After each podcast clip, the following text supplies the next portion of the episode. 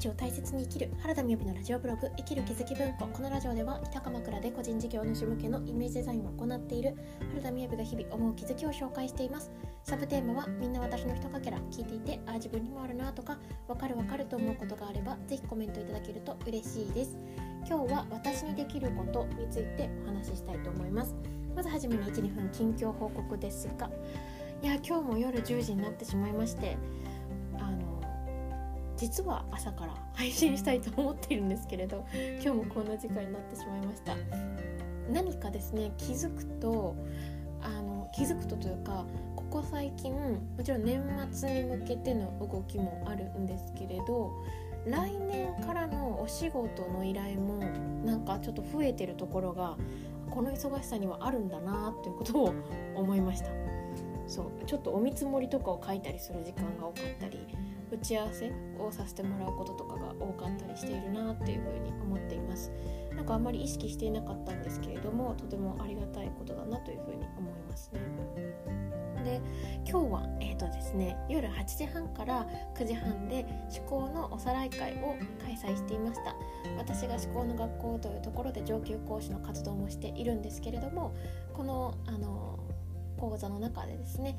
体験講座基礎講座そして3ヶ月実践講座の中でさらにもう一つおさらい会というのがありまして初めての方でもご参加いただけるあの Q&A 会なんですよね。いろんなこう講座に触れていただきながらなんならこの音声を聞いていただきながらとはいえじゃあこの現実って思考が作っているとしたらどういうふうに見ていくのっていうのにお答えさせていただくような会になってます。で今日はあの年内最後ということで、えー、無料感謝祭ということで、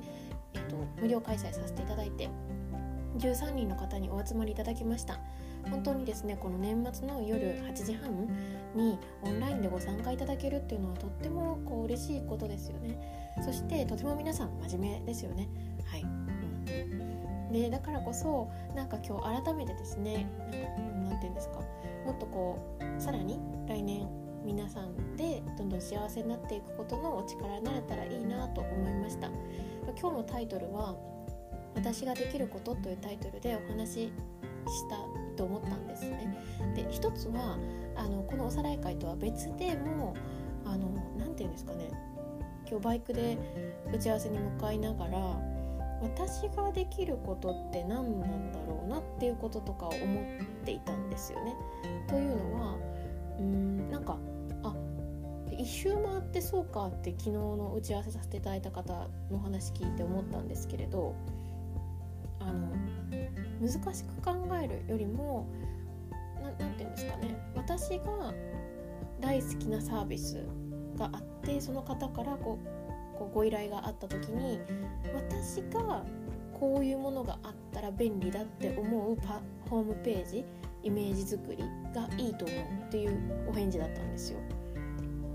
であそうかというその何て言うんですかね。うん。うんといや本末転倒な言葉かもしれないんですけれどもえ私って何ができるんだろうって なんか思ったんですよね。何の力になれるんだろうっていう。でいやいやとはいえこう毎月ご請求書もいろいろ送らせていただいたりしていて役割をこう担わせてもらってるところがあるのかなと思うんですけれど何て言うんですか伝わりますかねこの私って何ができるんだろうってすごく思ったんですよね。なのでどういうお力になることができてどんな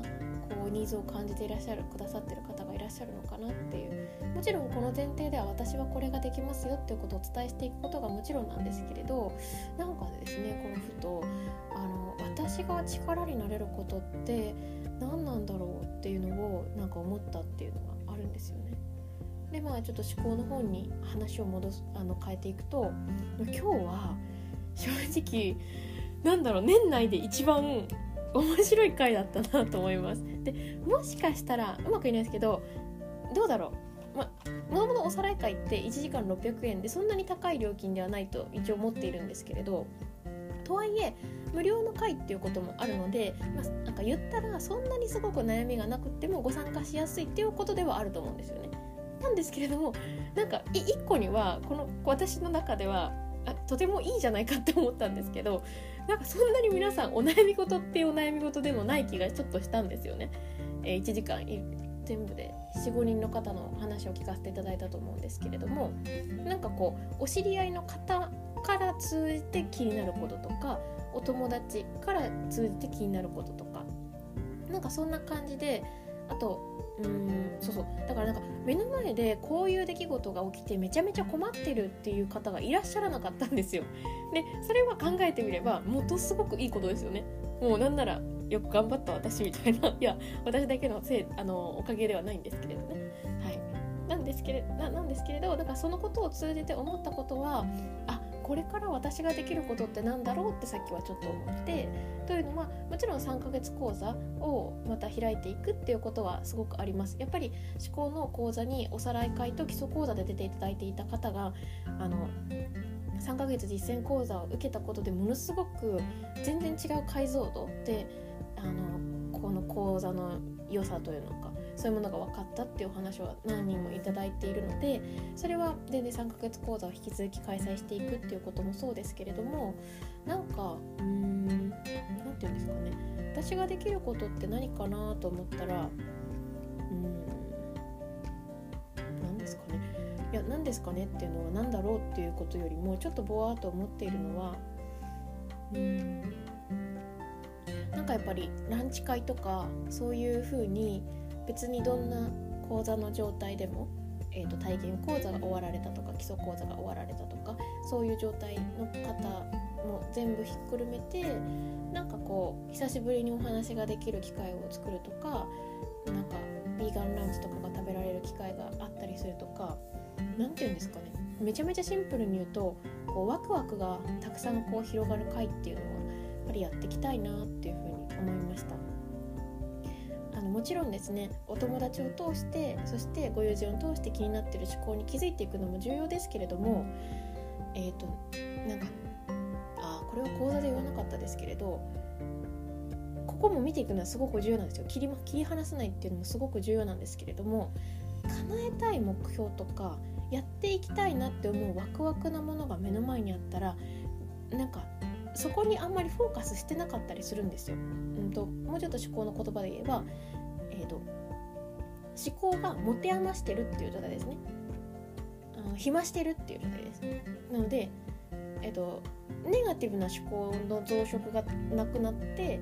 日常楽しいなっていう風な時間が増えてきたんだけれどもこれまで見たことがなかった未来を見ていくとか自分さえ驚くような現実を作っていったりしたらあんまり気にならなくなるんですよね。なのでやっぱり今日の講座を受けていただいてる方でも本当にも私も彼女がものすごい思考をあの受けていただいた実際に受けてもらったし受けてない時もすごく向き合われてるのを知ってる方は もう今回ね現実から先に思考がもう現実から先に潜在意識がもうこれ変えていこうっていうすごいお膳立てのもとで現実を作ったっていうことがあったんですよ。今なんかめちゃくちゃ抽象的ですけど分かります？そうするともう「えー、なんでこんなことが起きるの?」って言ってちょっとね関西の方まで行かなきゃいけないようなことがあるんですけれどでもそういうふうに自分さえ想像していなかった未来っていうものが出来上がってる時ってもうそれこそすっごいストレスだしドキドキするけれどもうそこで夢中じゃないですか。ややっぱり私たちってどこかで自分の自分ってこのぐらいしかできないよねって思ってたりするところもあったりするんですよね。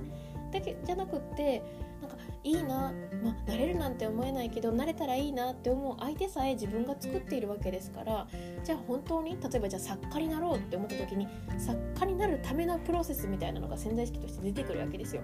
でもうここに夢中になってもらうみたいなのがやっぱ楽しいなと思ったのでなんかそう思ったことはもちろんおさらい会も引き続き他の講座もあのやれるペースでやっていこうと思っているんですけれど合わせてなんかこうワクワクが増殖するような回一応それが今の楽しく実践研究会 に近しいのかもうちょっとリアルになんかできたらいいなというふうに思いました。ということで今日は今私ができること私にできることって何っていうお話をさせていただきました。今日も聞いていただいてありがとうございます。それではバイバイ。